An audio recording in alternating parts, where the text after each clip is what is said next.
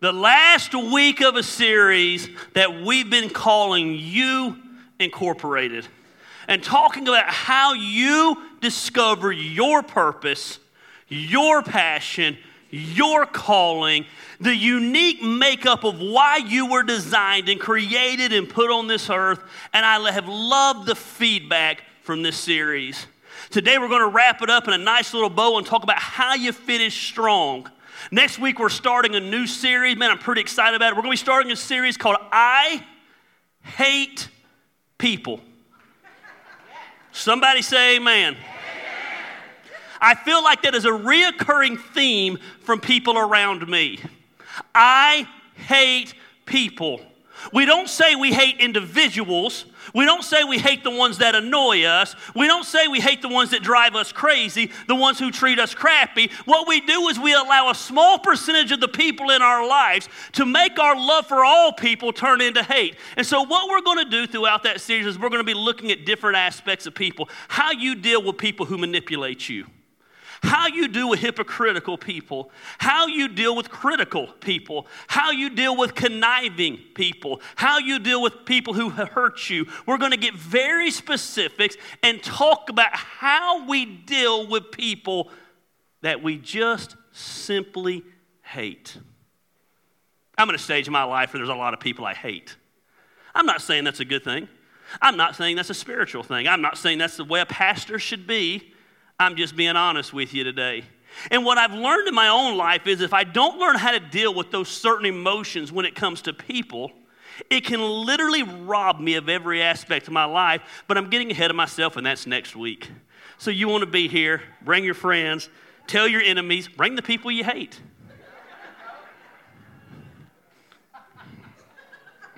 We're talking about discovering your passion in life. We're talking about how you put the steps in place to implement the passion of your life. We're talking about last week dealing with discouragement as you go towards your passion. We talked about how when you move forward, there's going to be just discouraging things that happen, situations, people, different things that come along. And today we're going to wrap it up by talking about finishing strong. You've been reading along in the book of Nehemiah, we're in Nehemiah chapter 6. And I want to encourage you. I have people all the time tell me, hey, I want to start reading my Bible. Where, I, where should I start? And I always tell people you should always start in the Gospels Matthew, Mark, Luke, John. But I tell you, a great book to start is Nehemiah because it's a simple book. It's an easy to understand book. It's a book that we've just went through, so it will make a little more sense to you. I would encourage you to go to Nehemiah. And today we're going to be in Nehemiah chapter 6. In the context of Nehemiah, for those that you haven't been here, real quick, the context is this is 444 BC, 444 years before Christ would ever come. Nehemiah is the cupbearer to the king of Persia. One day, Nehemiah's brothers show up. They for a visit. Nehemiah says, "Hey, man, what's going on back home?" They say, "Man, things are horrible. There's no hope. The walls are tore down. Things are bad back home. The people are vulnerable. They're down. We're discouraged." And this pricks something in the heart of Nehemiah.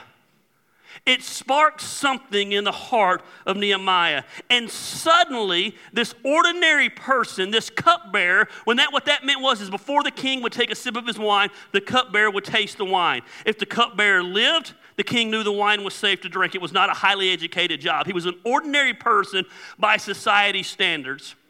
But the minute Nehemiah hears the walls are torn down, this ordinary person has an extraordinary burden placed upon him. It was such a heavy burden, what was going on back in his hometown, that it literally moved him to tears. The Bible says he started fasting, he started praying, he went to the king. This was no little matter for a servant to go to the king. And he went to the king and he asked for permission to go back and rebuild the walls, and the king granted him permission.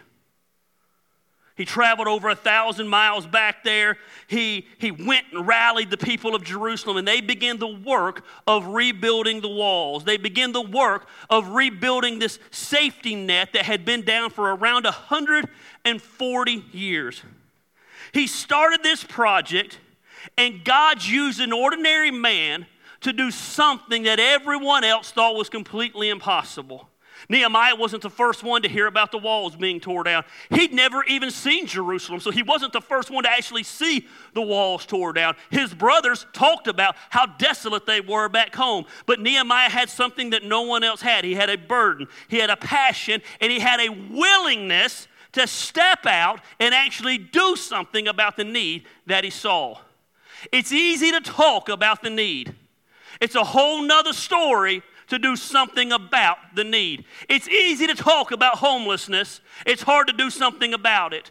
It's easy to do something about people going without food. It's hard to do something about it. It's easy to talk about people who don't have winter coats or clothing or a place for addicts to meet. It's a totally different story. Oh, I just hit puberty right here in the service, man. You guys have been praying for that. Maybe I'll grow up. Listen, it's a totally different story when you have to get out and do something about it. Now, I got to tell you something.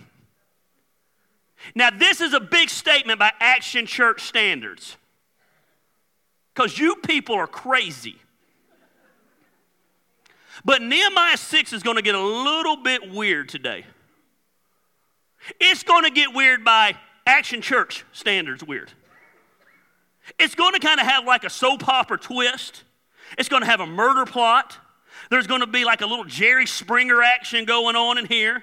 And I just want you to be prepared because, like, if this was like a movie, this would be the part of like, dun, dun, dun. You know, we'd be there. Like, it gets weird in Nehemiah chapter 6. The Bible says this Nehemiah 6 When the word came to Sanballat, Tobiah, Geshem the Arab, and the rest of our enemies that I had rebuilt the wall. So we're at a point now where the wall is rebuilt. He showed up, He's done what he said he was going to do, and the wall has been rebuilt. That had rebuilt the wall, and not a gap was left in it. Though up at that time, don't miss this, I had not set the doors in the gates. Nehemiah is at a point where he is almost done with what he was called to do. The wall has been rebuilt. Apparently, they had done a good job building the wall. They say there was no gap in the wall. There was nowhere the enemy could attack. What everyone said couldn't be done. If you remember last week, what the critical people said a fox would run up and it would fall down. The wall's looking good. They had a few more steps. They had to set the doors of the gates. They were so close to being finished. They were so close to being done. And all of a sudden, these guys show up Sanballat, Tobiah, Geshem, good guys or bad guys? Bad guys, okay. They show up, and it says the rest of our enemies had heard that I had rebuilt the wall, and there was not a gap left in it. So Nehemiah has built the wall. There's one thing left to do. It says, though at that time I had not set the doors. And we're going to learn this spiritual principle today. If you're taking notes, write this down. The closer you get to doing what God wants done, the harder your enemy will fight to stop you. Leave that up for a second. The closer you get done, to get to doing what God wants done, the harder your enemy will fight to stop you. I read an interesting stat this week. It said that when people set out to follow their dreams, listen to this. It said 70% of dreams die when they're 80% complete. That's staggering to me. Over 70% of dreams die when they're 80% complete. You're rocking, you're rolling, things are going good. You're, you're taking off on that adrenaline high of living your purpose. Everybody's excited, everybody's pumped up. You're almost done, and you can rest assured when you're almost done, the enemy is going to take it to a whole nother level of destruction. They're going to do whatever they can to destroy you. I'm always amazed when people come along and say, Life shouldn't be like this. We're always under attack. This is going on and that's going on. Of course, that's going on. And of course, this is going on because you're doing something that God has called you to do. And when you're doing something God has called you to do, the enemy's going to do whatever he can to stop you, destroy you, discourage you, frustrate you. He don't care if you get 80% done, but he never wants you 100% done. Somebody say amen today. Man, that's good preaching. The closer you get to doing what God wants done, the harder your enemy will stop to fight you. How many of you have ever encountered that? I mean, things are just rocking and rolling. You're doing something, and then out of nowhere, you face opposition. Now, last week we talked about you facing discouragement. There's a difference between discouragement and facing opposition. Discouragement is more of an internal thing, it's an emotional thing. It's criticism, it's frustration, it's fatigue, it's you're just discouraged. The enemy, though, will come out and do whatever he can to attack you. Now, remember this, though, from last week. We said we don't face opposition when we're doing something wrong. We face opposition when we're doing something right. So, for some of you, God's been moving in your life. God's been moving you towards something, and you're about to accomplish that something that God has called you to do.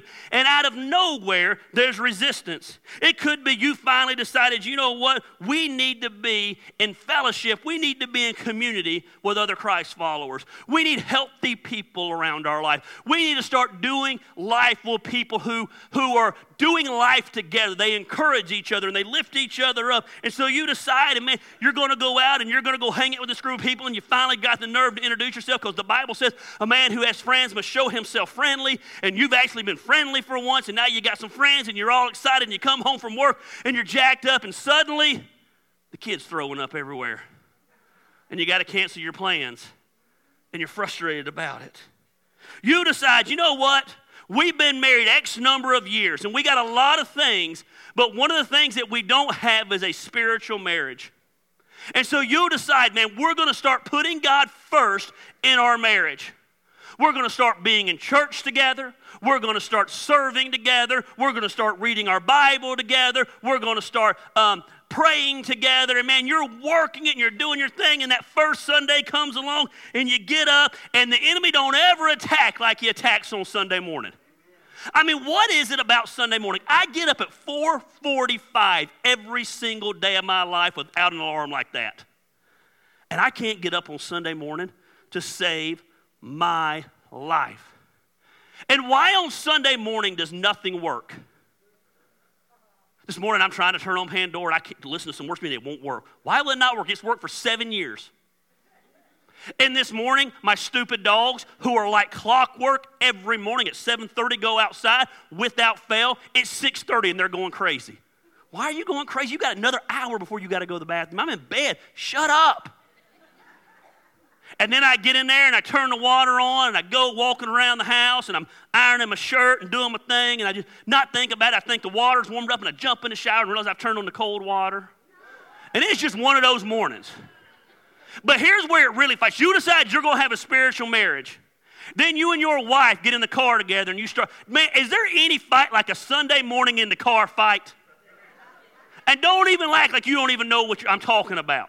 Because, man, a husband and a wife can throw down on a Sunday morning in the car. But here's what's always amazing about it you'll be cussing her on Marietta Road. But the minute you turn that parking lot, I'm blessed, brother. Praise Jesus.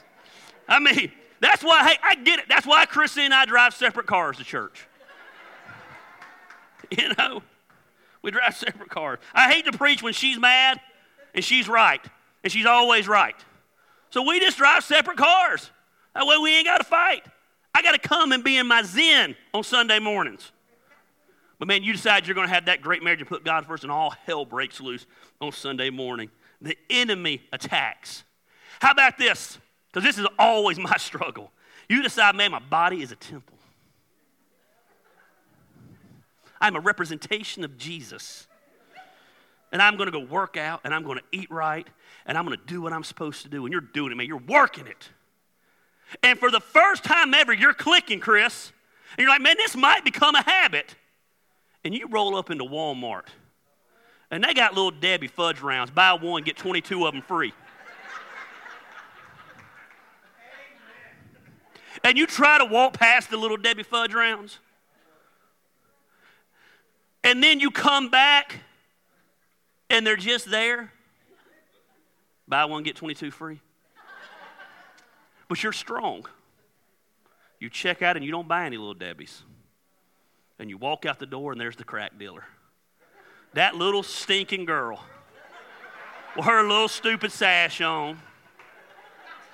She ain't even got a good deal on her crack. It's $4 for a box. You could have got 23 boxes of Little Debbie's for a dollar.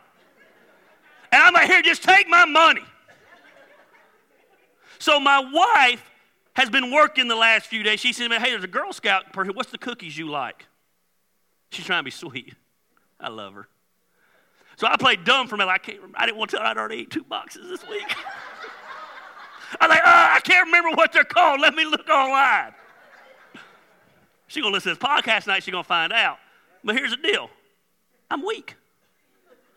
We've been doing this anabolic and you eat during a certain time. So I made sure that I ate the whole box of cookies during my eight hour time of eating.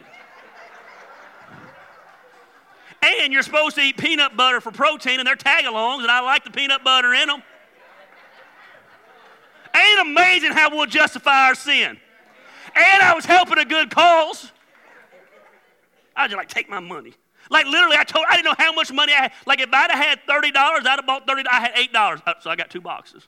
I mean, I'm just throwing it out. Like, like, like some of you when you're buying smokes, like it was all wadded up, you know, it's like all just stuck in my pocket. I'm, I'm, counting the pennies to make sure it rounds up. I seen y'all at the store buying lottery. You can't pay rent, but you got money for lottery tickets. Oh, that's another sermon. But I'm just saying, I see that's the way I was. That's the way I was for the Girl Scout. I was like, take it. Take it. Now. You take credit card. you know? Man, I mean, you just set out to do something. You're in the zone. I bragged a couple of weeks ago. I said, man, I had these pants for 10 years. They didn't fit me. Now they fit me. And this morning they're tight. But I wasn't going to be defeated. I can't breathe right now. Okay? But nevertheless, I got the top button undone. but I got them on. Because I'm at the end. I ain't going to let the enemy discourage me. We need to realize that when we're close to finishing, that's when the enemy's going to attack. When we're close to finishing, that's when the enemy gets scared. I told you the Bible says the devil walks around like a roaring lion, seeking whom he can devour. He waits till you're almost done. Here's why because when you're almost done, you're tired. When you're almost done, you start to go through the motions. When you start to almost done, you, in a lot of ways, if you're like me, you've moved on to the next project mentally. You're not thinking about this project, so you don't see that it's going sideways. We underestimate the enemy. And then we get frustrated and say, I don't understand why we're always under attack. You're going to be under attack if you're doing things for God. Nehemiah was under attack. Jesus was under attack. David was under attack. Peter was under attack. Paul lived most of his life in prison. Who do you think you are that you're not going to be under attack? The Bible says this it, sa- it says, In this world, you will have trouble. It don't say you may have trouble. It don't say if you do dumb things you'll have trouble. It says in this world you will have trouble. Hey baby, take it to the bank. If you got trouble, chances are real good you're on the right path. I start to get real itchy when there ain't no trouble because I want to know if I'm out of God's will. Am I not doing things right? We got to learn that when we close in, because this is so important because so many of you are fired up right now. You're fired up from the last series, boy. You're working and you're living like no one else, so you can live like no one else. And you're busting that cash envelope system out and you're working your side jobs and you got your emergency fund and everything's going good. And here's what happens you get that emergency fund, you get about two or three months of working it, and things are going good, and you lose that edge just a little bit. We can sacrifice this month and not do it. Ah, you know what? It don't matter if this month, it's only $100 on the credit card. Bam. And next thing you know, you're back out, worse than ever. You're like a junkie. They say when a junkie relapses, man, they say a junkie can be clean 10 to 15 years, and when they relapse, they go right back to what they were doing all along. And they said it's only a matter of days before they're doing more than they've ever done. It's kind of like when you're losing weight. I don't want to pick on junkies today, so it's also I'll pick on fat people like me. And so listen, it's kind of like when you lose all the weight and you lose 20 pounds, but then you gain the weight back. You don't ever gain 20 pounds back. You gain 30 pounds back. You know what I mean? Then you lose that 30, and man, you're rocking and rolling about six months. Man, I done gained 40 back. We let our guard down. It's kind of like, you know, you get a new car. Boy, ain't no one drinking in your car, ain't no one eating in your car. Every time you get out of the car, you take all the trash out. Then the first time you're in a hurry and the kids are hungry, like, okay, it's one time to make an exception. Next thing you know, it's always the exception. when you get towards the end of what you're about to do, we let our guard down. And when we let our guard down, the enemy comes along and tries to destroy us. He takes the heat up, he ramps the heat up when you're 80% done. You got a month left in drug court. I'm amazed. I'm amazed in the last month. I've encountered three different people in drug court that had less than 45 days left who blew it. They had done good for years.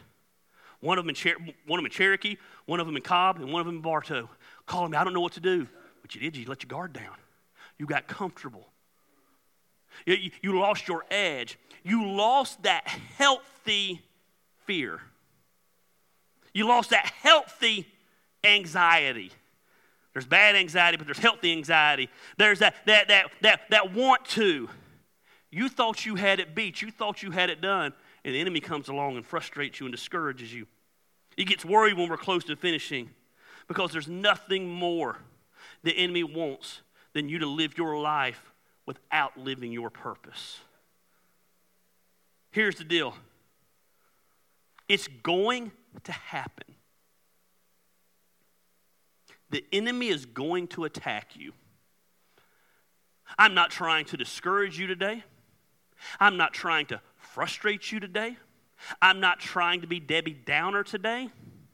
But if you don't get to the point in your life that you accept that the enemy wants to destroy you, that the enemy hates you, that the enemy hates the things of God. The enemy hates you getting victory. The enemy hates people living out their purpose. If you can't get to the point in your life that you realize and accept that the enemy is going to attack you, and I'm going to show you how he attacks you, you're never going to get to the point of living the purpose you have for your life. People tell me, I want to live a normal life. What is normal? Your normal is different than my normal. My normal is crazy to some of you, but it's normal to me. I don't do much well, but I do accept that the enemy's going to attack. I know it, I deal with it, and I've learned some things about it. It's funny, I've preached through Nehemiah probably a hundred times. It's my favorite book in the Bible, and I've never preached through Nehemiah 6.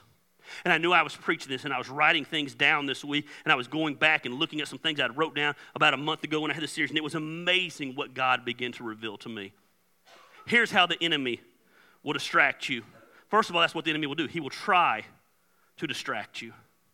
How will the enemy attack you?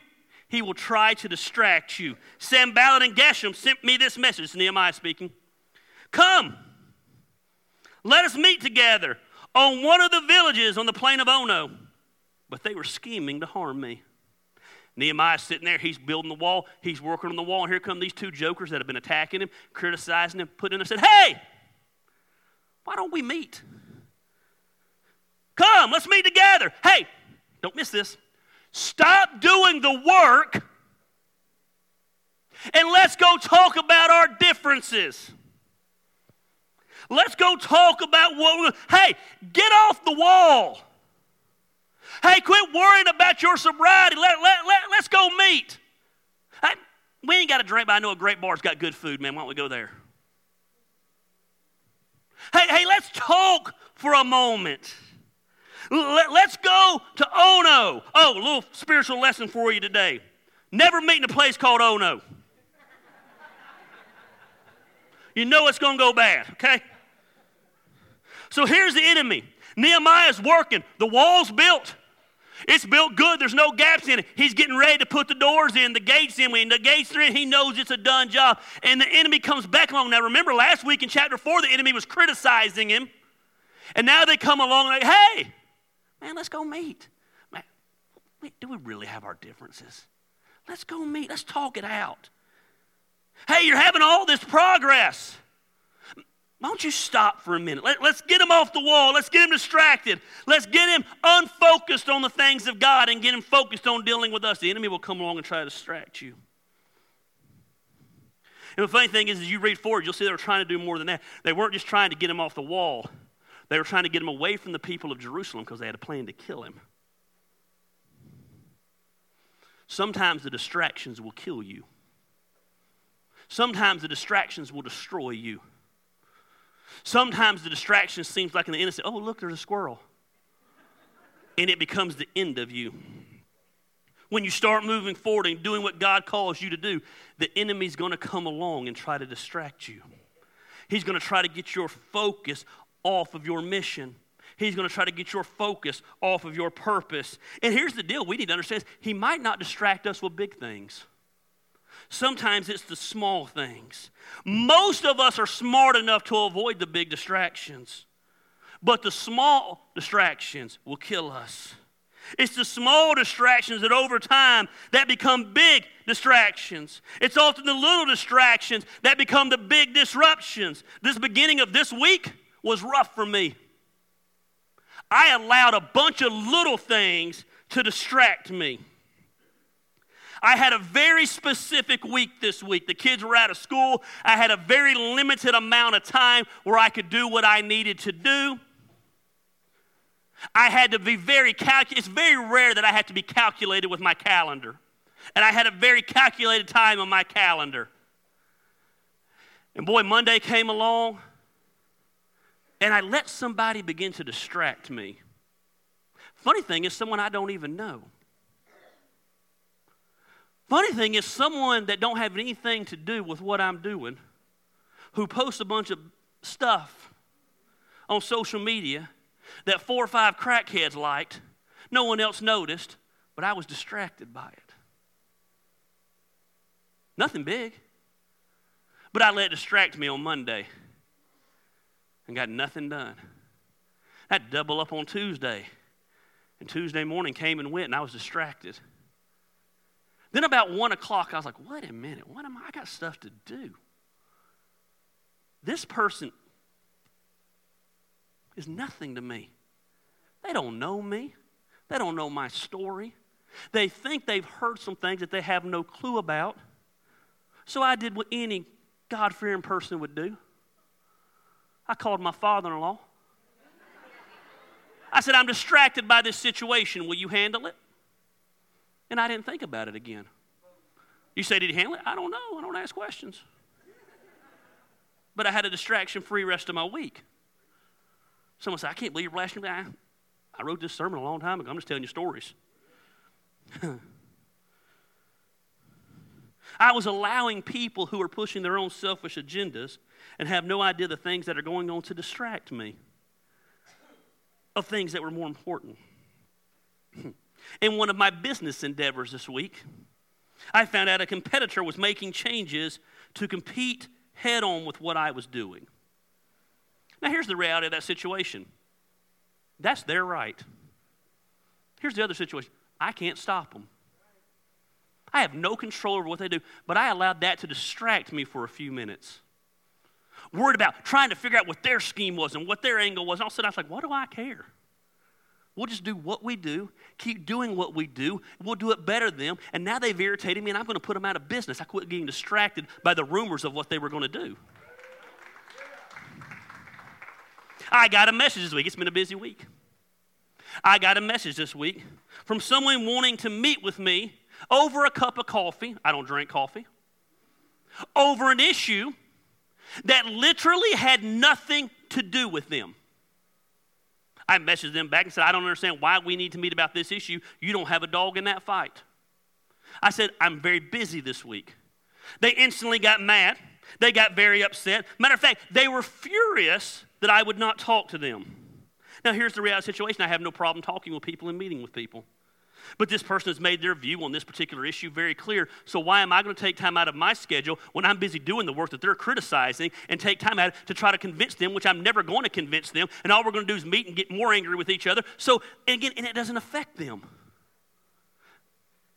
But some of you would have met with them and been distracted by them. But here's the deal it's not always a bad thing. I was recently asked to be on the, the leadership board of Cherokee Focus. It's a great group of people doing amazing things in our county. I was honored that they asked me. And I told them no. I said, Why'd you tell them no? Because what they needed me to do at this time in my life doesn't fit with what I feel like the vision and the purpose of my life is. It's a good thing. But me devoting the time they needed to this good thing was keeping me away from doing what I feel my calling is, which is the great thing. Nothing wrong with it. Again, I told him, I said, I'm rooting for you guys. I'm for you. Man, I I'm, love you. I don't have time to do what you need me to do. I recently was asked to be on a public forum for those dealing with addiction. It was going to be a three day retreat, and for three days I would sit up on a stage in like a forum setting, and we would answer questions about addiction. Awesome. Powerful thing. Cool thing. Great. I think a lot of people will probably be helped from that. I don't think a lot of individual addicts would be helped from but I think a lot of movers and shakers who want to help addicts would have been helped from. But here's the deal it's not my calling. I don't have three days to devote to them. It's not my passion. We have people here that is their passion. And so I told them no. They tried to put the guilt on me. Well, blah, blah. I said, I think what you're doing is a great thing. I don't have three days to devote to it. I've got this going on, and this going on, and this going on, and this going on, and I just got to focus. I'm up on the wall doing the work I feel called to do. So listen, sometimes the distractions aren't always bad things, sometimes the distractions are good things. But the good things will keep you from the great things. You've heard me say this before the biggest enemy of great is good. So many of you can't say no to good things. And in the process of doing all the good things, you're missing out on the greatest thing that God's called you to do. If you're very careful, you can let something, even a good thing, distract you from the very best thing. Nehemiah knew, he said, I think Nehemiah wanted peace. I think Nehemiah wanted everyone to get along, but Nehemiah knew I need to get these gates up. I need to get these walls up. I believe, I don't know why I'll ask him when I get to heaven, hey, if you got the gates up, you'd have probably met with them, wouldn't you? I believe he said, yeah, but he wasn't going to do it while he was doing the work. He didn't need to hear them criticizing what he was doing when they weren't doing anything. You know, my favorite story is the story of D.L. Moody. D.L. Moody was a great evangelist. He traveled all over the country and he won people to Jesus. An old lady came up to him one time. She goes, I don't like your method of evangelism. He said, Oh, I'm sorry, ma'am. He said, What's your method? She said, I don't have one. He said, Well, I like mine better. Have you ever noticed it's always the ones doing nothing who want to tell you how to do it? Mm, stand close, preacher. He said, I'm not coming down. I'm not coming down. When the enemy comes along and he tries to distract you, I'm not coming down. So I sent messengers to them with this reply. Nehemiah was a pimp. He didn't even tell him himself. He's swinging that hammer, setting them gates on the front lines like a leader should be. He said, Go take care of this. I'm carrying on a great project and I cannot go down. Why should the work stop while I leave it and go down to you? Some of you need to realize that about your passion. You're 80% done, and now you're getting distracted by everyone who wants to give their input. They didn't want to give input in the beginning days because they didn't believe you could do it, but now they know you're about to do it and they want in on it. Mm. They're not going to give up four times. Four times. Four times four times, they sent me the same message come down and let's meet. And each time I gave them the same answer. When those distractions come, you got to be focused. When the enemy wants to meet, you got to be focused. When good opportunities come along, and I think that's the, that's the hardest thing, it's easy to, to avoid the bad things. Those that accomplish great things are those that have learned to decipher between great things and good things. I could stay busy all day long doing good things, things that are genuinely good, but they're not my passion. He said, I'm not coming down. He said, I'm not going to oh no, oh no, oh no, I'm not going to oh no, okay? He said, they were scheming to harm me. Nehemiah said, I know what they want to do. They want to get me done before we get the gate set, because once the gate set, we'll return to power. Why should the work stop? I leave it and go down to you. I'm not coming down. I had someone yesterday post an article about a sober bar. It was a cool article. I read it. I thought that's kind of cool. Place kind of has a bar vibe, had music and this and that. People come hang out. I knew it the minute I saw what was going to happen. Somebody goes and said, Oh, I'd love to start something like this. I was like, Here it goes. Second comment, you ought to ask Gary Lamb to start something like this. I ignored it. Then the private message came Gary, you ought to start a sober bar. I've always wanted to start a regular bar. I have since I was 18 years old. I'm not interested in starting a sober bar. What do you think? My response back was, I think it's an incredible idea that I have zero interest in doing. But why? Because I'm not interested. It's not my calling. Do I think it's a bad thing? Eh. I guess we have sober bars everywhere. They're called coffee shops. It's kind of what I read when I read the article. But if someone wants to start a sober bar, go for it.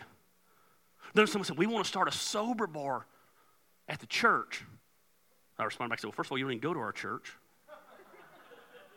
Second of all, we do a lot in our church. And third of all, you missed the point. We're a church. Not that I care about having a bar here, but the people that aren't, uh, that aren't Christians, aren't believers, they don't want to come hang out at a church. I said, so go raise a bunch of money, find you a storefront where they'll come and start your sober bar. I think it's great. If someone started a sober bar, I'd be the biggest cheerleader for it. But I'm not doing it. It's not my calling. It's not my passion. It's not even 1% my passion. Does that mean it's a bad thing? No, it's a good thing. But it could be a distraction. I've got a buddy of mine, and he cannot grasp this concept. He pastors the church, and every time I tell him, he said, Man, we're starting this. I said, Why are you starting it? Oh, so and so. I said, So why don't you let them start it? Well, I don't you know. I said, That's why you'll never accomplish anything. I said, Man, because you're juggling 20 balls all the time. I've tried to juggle. I just like the one ball.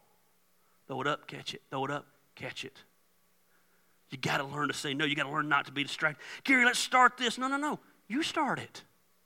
If it's so good, but we get distracted. just because you should do something, just because you can do something, does not mean you should do something.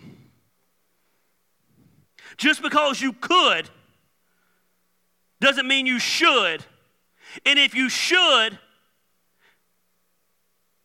if you shouldn't and you do it, it becomes a distraction. I don't know if that made any sense.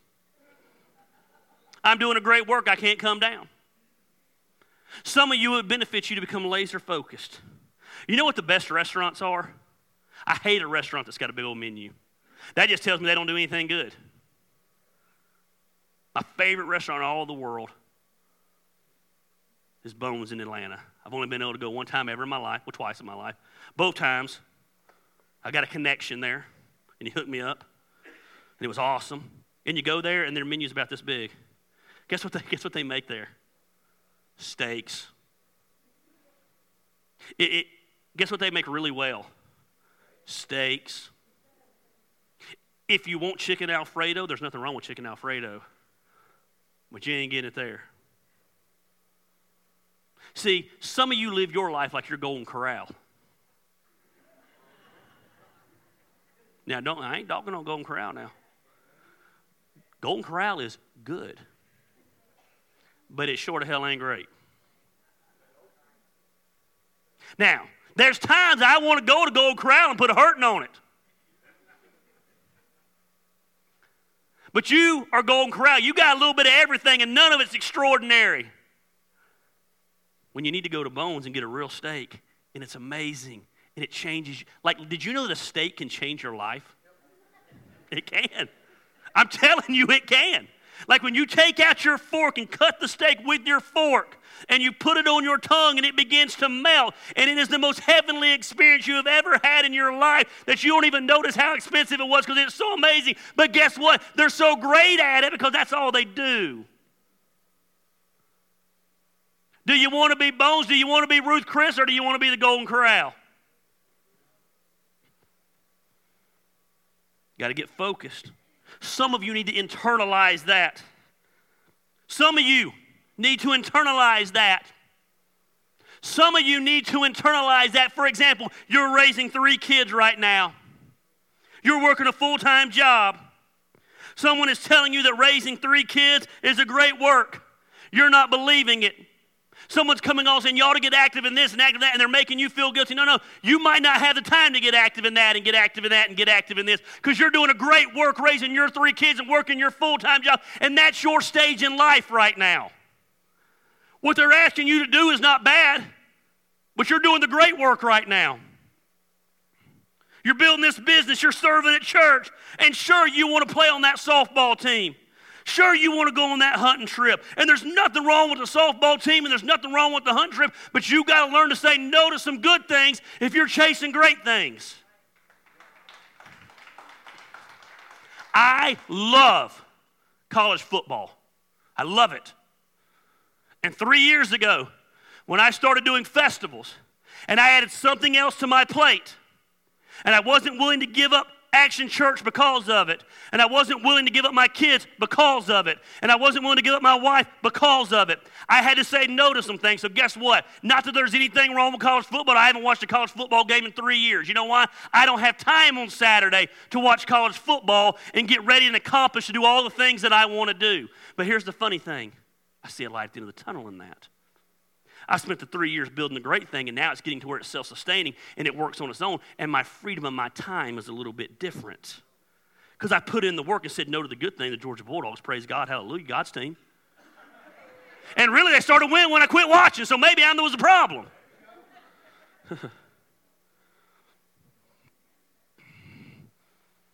Someone called me the other day and they said, Hey, I'm trying to get my kids back, and I've been sober this long and I'm working these steps. And from your series, are you, are you telling me I need to go do this, this, and this? I said, no, no, no, no. Right now, you need to stay sober. And you need to work your job. And you need to get your kids back. That's the great work right now. See, when Nehemiah got the wall built, he moved on to the next work. They're in different seasons in life, but you got to. The worst thing that individual could do would go start a meeting. He don't need the distraction of that right now. He's killing it because his legs are focused. The enemy will try to distract you. Come on down, Nehemiah. the enemy will try to discredit you. The enemy will try to discredit you. When you're doing anything for the glory of God, you need to understand that your spiritual enemy will try to discredit you. This is the good one that kind of hit home to me this week and how I knew God gave me this sermon six weeks ago. Enemy loves to discredit you. You know how he does it? One of the reasons he does is by spreading rumors about you. By spreading rumors. Just know this that the more you do for God, the more people will gossip about you. The more you do for God, people will misinterpret your motives. They'll misunderstand what you're doing. You think that they should see the good in you. They're your enemy. They don't see the good in you. But you're allowing them to affect you. You need to accept that the enemy is going to come along and try to discredit you. You need to accept that they're going to come along and spread rumors about you. Then the fifth time, they'd come to me four times. The fifth time, Sanballat sent his aide to me with the same message. Don't miss this. His hand was on an unsealed letter. We'll get back to that. In which it was written, It is reporting among the nations, and Geshem says it's true. Oh, ooh, Geshem says it's true. Mm, you know, I've heard this, you know, so and so said it's true. That you and the Jews are plotting to revolt, and therefore you're building the wall. Moreover, according to these reports, you're about to become their king. And you have even appointed prophets to make this proclamation about you in Jerusalem. This is the king in Judah. Now, this will report, we'll get back to the king. So come, let us meet together. Unwritten letter, baby. You know what that was back in the day? That's Facebook. Because anytime you sent a letter you didn't want someone to read, you put a wax seal on it. That way, when I got it, if the seal was broken, I knew everyone had read it. But when it was unsealed, that was where all the messengers could pull it out and read it. That's the way they could talk. Look what this letter says. And they're coming along and they're accusing. Geshem's coming along and he's reading and he's talking and he's saying, Hey, we hear that the only reason you're rebuilding this wall is, is you're planning to revolt against Persia. You went to the king and got permission, and we're here, and they're going to make you the king of Judah. They're going to make you the king of Jerusalem. According to these reports, you've already got prophets in place to make you the king. So think about it. The messenger went along, and ain't no way the messenger didn't open. It was unsealed. Oh, you know what I heard about Nehemiah? I heard the only reason they're building this is that. And that person says, Would you hear about Nehemiah? The reason they're building the walls is, and did you hear about this? And you heard about that, and you heard about this. And all of a sudden, the rumors are spreading about Nehemiah. The more you do for God, the more people are going to talk about you and spread rumors. What are they doing? They were spreading rumors. There was no truth in any of this. Matter of fact, if you go back a chapter to Nehemiah chapter 5, you're going to see the opposite was true. Nehemiah was the most self sacrificing leader around. He could have had financial gain for himself, and he didn't. He could have taken food that was available only to the governor, and he refused. He said, No, how can I eat that food when the people are going without food? He didn't. He, he took his own resources, his own finances, and his own food, and made sure the people of Jerusalem had food and they had money to function. There was nothing in self gain about Nehemiah, yet they're spreading these rumors about him. Rumors are just part of it. You don't face opposition for doing something wrong, you face opposition for doing something right. And guess what Nehemiah did with the rumors? Very little. The Bible says he prayed and he got back to work. He prayed and he got back to work. He prayed and he got back to work. He didn't feel the need to defend himself. He didn't feel the need to refute the rumors. He knew they weren't true. And he went back about his business. He got back to work. It's funny the rumors I hear about me. I hear crazy rumors about me. There's the boring ones, you know, Gary doesn't believe the Bible. Um, so my buddy told me that I got a pastor buddy in Macon. And he said, I had a family move to Canton. Listen to how crazy some of these rumors are.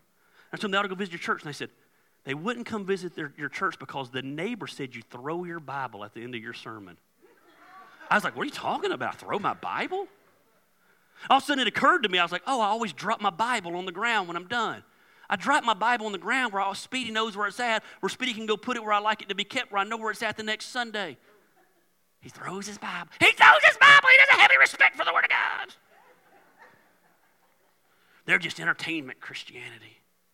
A favor, I've always heard this one since we started, that this is a front for my drug empire. Y'all heard it, don't lie. He, you know, he runs a drug empire down there, and he, the church is just a front for it. And I love this one too. this is my favorite one too because I have so much money, you know. That church is where he launders all his money. What money? what money? Like there's just those those kind of the, the dumb ones, you know. But then there are like the crazy ones, you know. There's the insane ones that get really out there. this past week, due to a situation in our personal life, we're trying to help a friend as he struggles. We're taking care of his kid. It was funny. People who know nothing about that situation were posting on Facebook about stuff from my past. Well, here's what's funny about stuff from my past it, it's no secret. It's like, ooh, ooh, you told somebody something. But then that wasn't enough, then they had to make up other stuff. And you folks got so tore up about it. You got so bent out of shape about it. You guys were irate about it.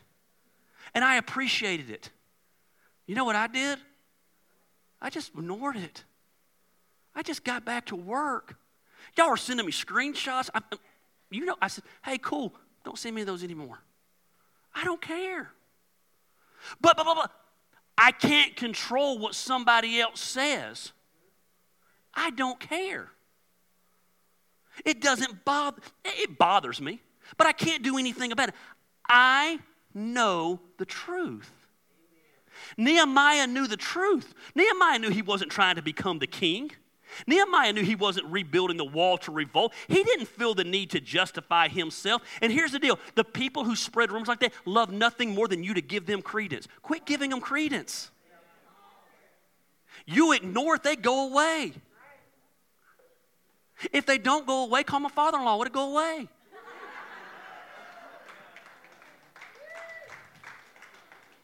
But here's the deal I don't even mean this.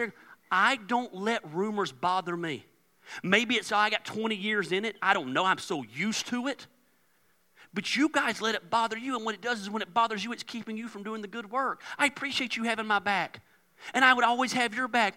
Don't give credence to them. Man, There was one person commenting on the screenshot someone sent. I said, Well, I know that person.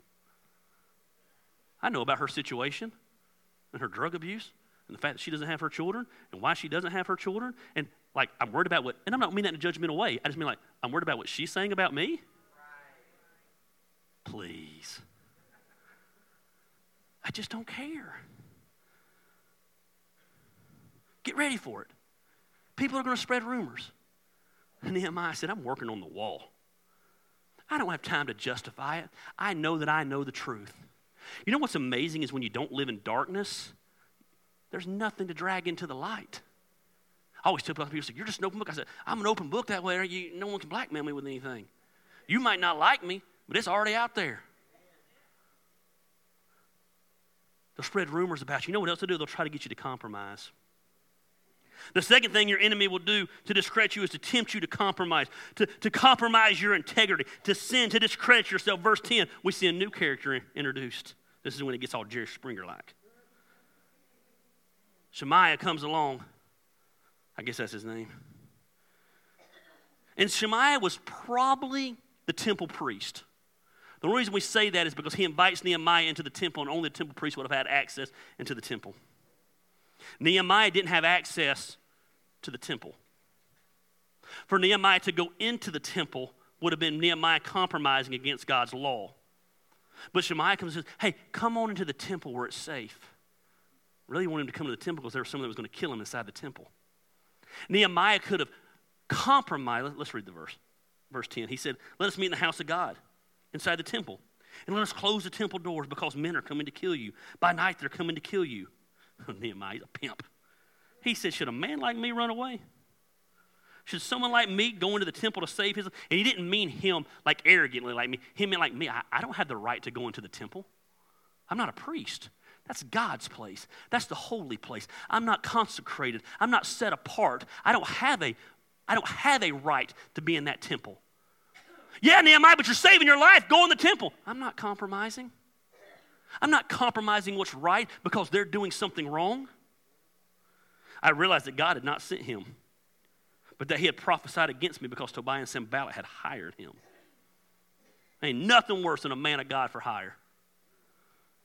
He had been hired to intimidate me so that I would commit a sin by doing this. What was the sin? Going into the temple. And then they would give me a bad name to discredit me. Come on to the temple for safety. Made logical sense. If you'd have went to the people, they'd probably said, go do it, man. We don't, we don't want to lose you. But he knew if he stepped in that temple where he wasn't supposed to be, they would then start discrediting Nehemiah. He went where he wasn't supposed to go. They'll set you up to compromise.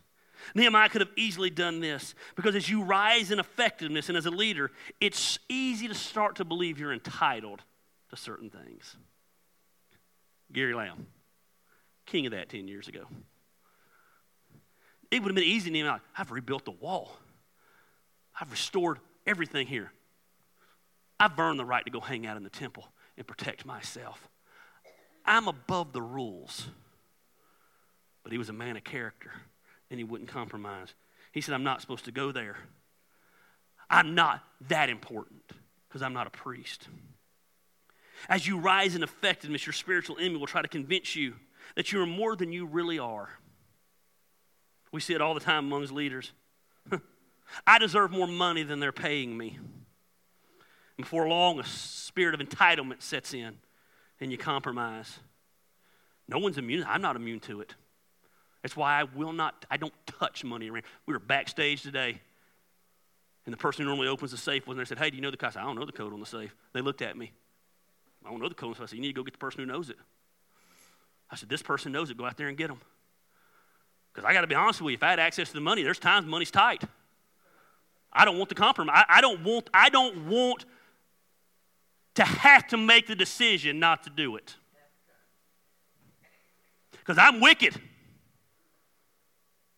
I like to say I'd say no.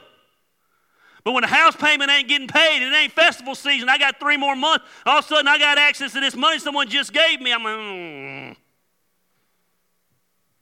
We had someone call recently and they gave a, probably the largest donation in our church. They're going to write a check. There's nothing I could have done with it. They said, Can I meet you? I said, Nope. It's just a check. I said, Yeah, I know, man. I appreciate it. I'm going to send this person over to meet you.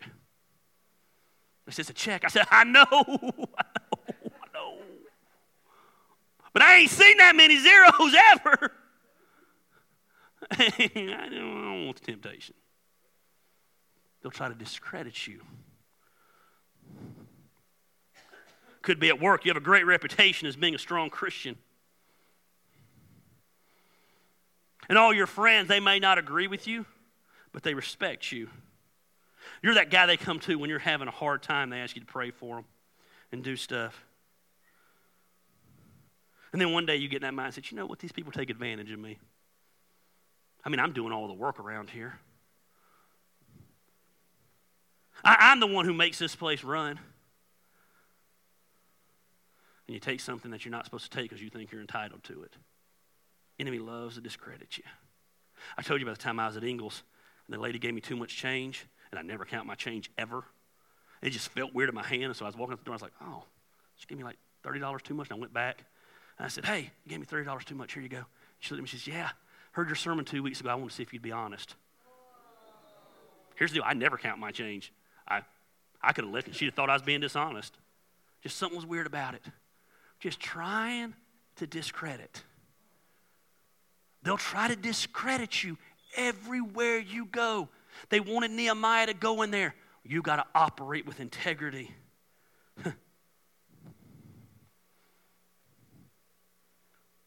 we see it all the time. A leader abuses power, becomes greedy, steps into sexual sin, all kinds of things because they think they're entitled to it. I, I, don't talk very much about 10 years ago, but 10 years when I thought I was entitled to everything I did. I justified it. Look at all I'm doing for God. Thousands of people show up every week because I'm Like that's how sin is. Sin's crazy. I thought I was just getting, I thought God was letting me sin. How stupid is that?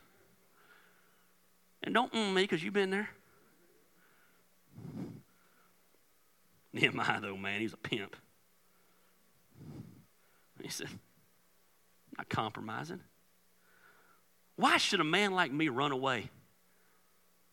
I don't have anything to run from. I haven't done anything wrong. I don't have anything to run from.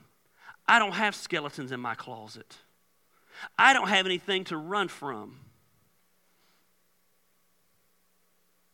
I'm standing here and building the wall. I'm not entitled to go in there. We need to learn that sometimes you just got to stand and you got to fight. He said, I will not go. No, I'm not going into the temple. Yes, it might be more safe in there. Yes, it might help me stay alive but I'm not compromising. God will protect me. I came here to build a wall, and I'm not stopping until the wall is built. I'm not giving up. I'm not giving up my good name. I'm not giving up my integrity. I'm not giving up my call because God has created me to do this. And there's going to come a time, a time in the life of your passion and a time in the life of your calling when you're about 80% done and you see the light at the end of the tunnel and the enemy's going to come along and they're going to try to discredit you. They're going to try to discourage you. They're going to spread rumors about you. They're going to try to meet with you. They're going to try to get you to compromise. And you got to remember, man, the calling of God on your life is better than any temporary gain here on this side of the earth. Somebody say amen. God has created you for this season. You don't allow the enemy to distract you. You don't allow the enemy to rob you of your joy. You don't allow the enemy, the enemy, the enemy to make you question what you're called to do. You help those addicts. You feed the homeless. You take care of that child that no one to take care of. You get your finances in order. You live the life. You fight for your marriage because your marriage is worth fighting for. You fight for your children. You cut the people out who don't see it, the people who want to discredit you. Oh, but their family, who cares? Who we had this sense of loyalty to family. If the family is not behind you, and the family, I didn't say you're always going to get along with them, but here, if the family's causing you to be a, to stumble along the way, then cut the family. Believe the lies. You're better than that. God doesn't make junk. God shaped you, formed you, created you. There's a plan for your life and a purpose for your life and a vision for your life, and you're 80% there and you're going to screw it up because the enemy's going to come along. God calls the ordinary, God puts the pieces together. Critics will come, discouragement will come, distractions will come. Nehemiah ignored it. Look what it says in verse 15. So the wall was completed on the 25th of Elul in 52 days. 140 years the wall had been down. An ordinary man with an extraordinary vision stayed laser focused and he restored hope to a country in 52 days. I wonder if he would have been able to do that had he stayed distracted, had he let the enemy frustrate him, had he worried about what people who don't matter said. Oh, what about those people? Amazing thing happens when you stay focused on the will of God and you ignore them. Verse 16. When all of our enemies, that word all is an amazing word in the original language. It means all. Not some of them, all of them. When all of our enemies had heard about this, all the surrounding nations were afraid and they lost their self confidence because they realized this work had been done with the help of our God. You want to shut up your enemies? You want to shut up your critics? You want to shut up your detractors? You want to shut up those who are trying to derail you? You ignore them. You pray, you ignore, and you do the work. And when you fulfill the vision God has given you for your life, you'll look around and they won't be there. It's amazing.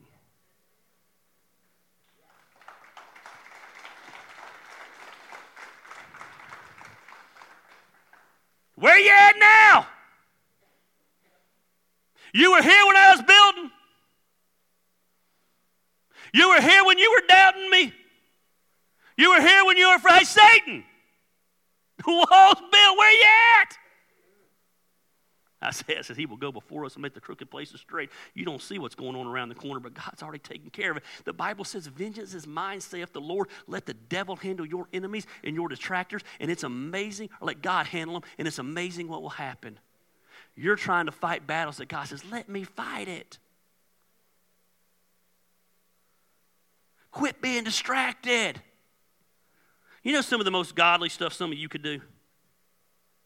Pull out your phone right now Press down on that screen where it starts jiggling, the apps, hit that little X on Facebook.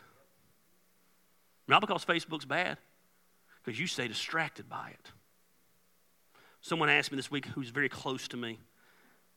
They said, I don't understand how it doesn't affect you because it affects me so much.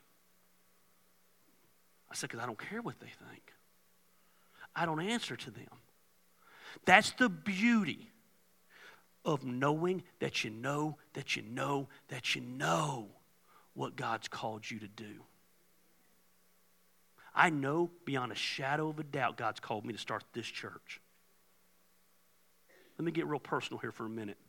I know beyond a shadow of a doubt God called my wife to take care of that little girl at this time.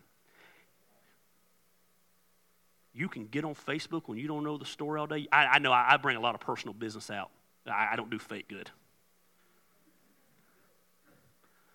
People can leave. People left this last week over it. I'm not mad at them. I love the people who left. But they stuck their nose where it doesn't belong and they don't know the facts. Does it bother you? It doesn't bother me because I know what we're called to do. You know what I've learned is when I have a la- the critics do bother me in life? It's when I'm not 100% sure that I'm doing what I'm supposed to do. Because there's times I sit, I'm like, eh, this sounds good. Oh man, the critics are, man, man, man.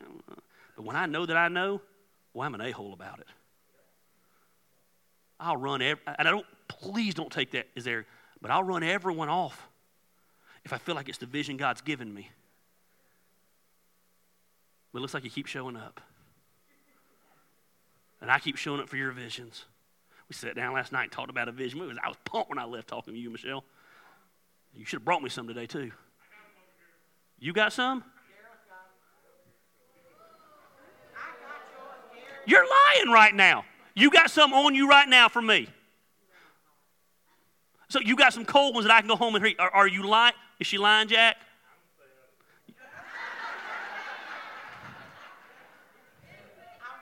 So, oh, now you're bringing me some later.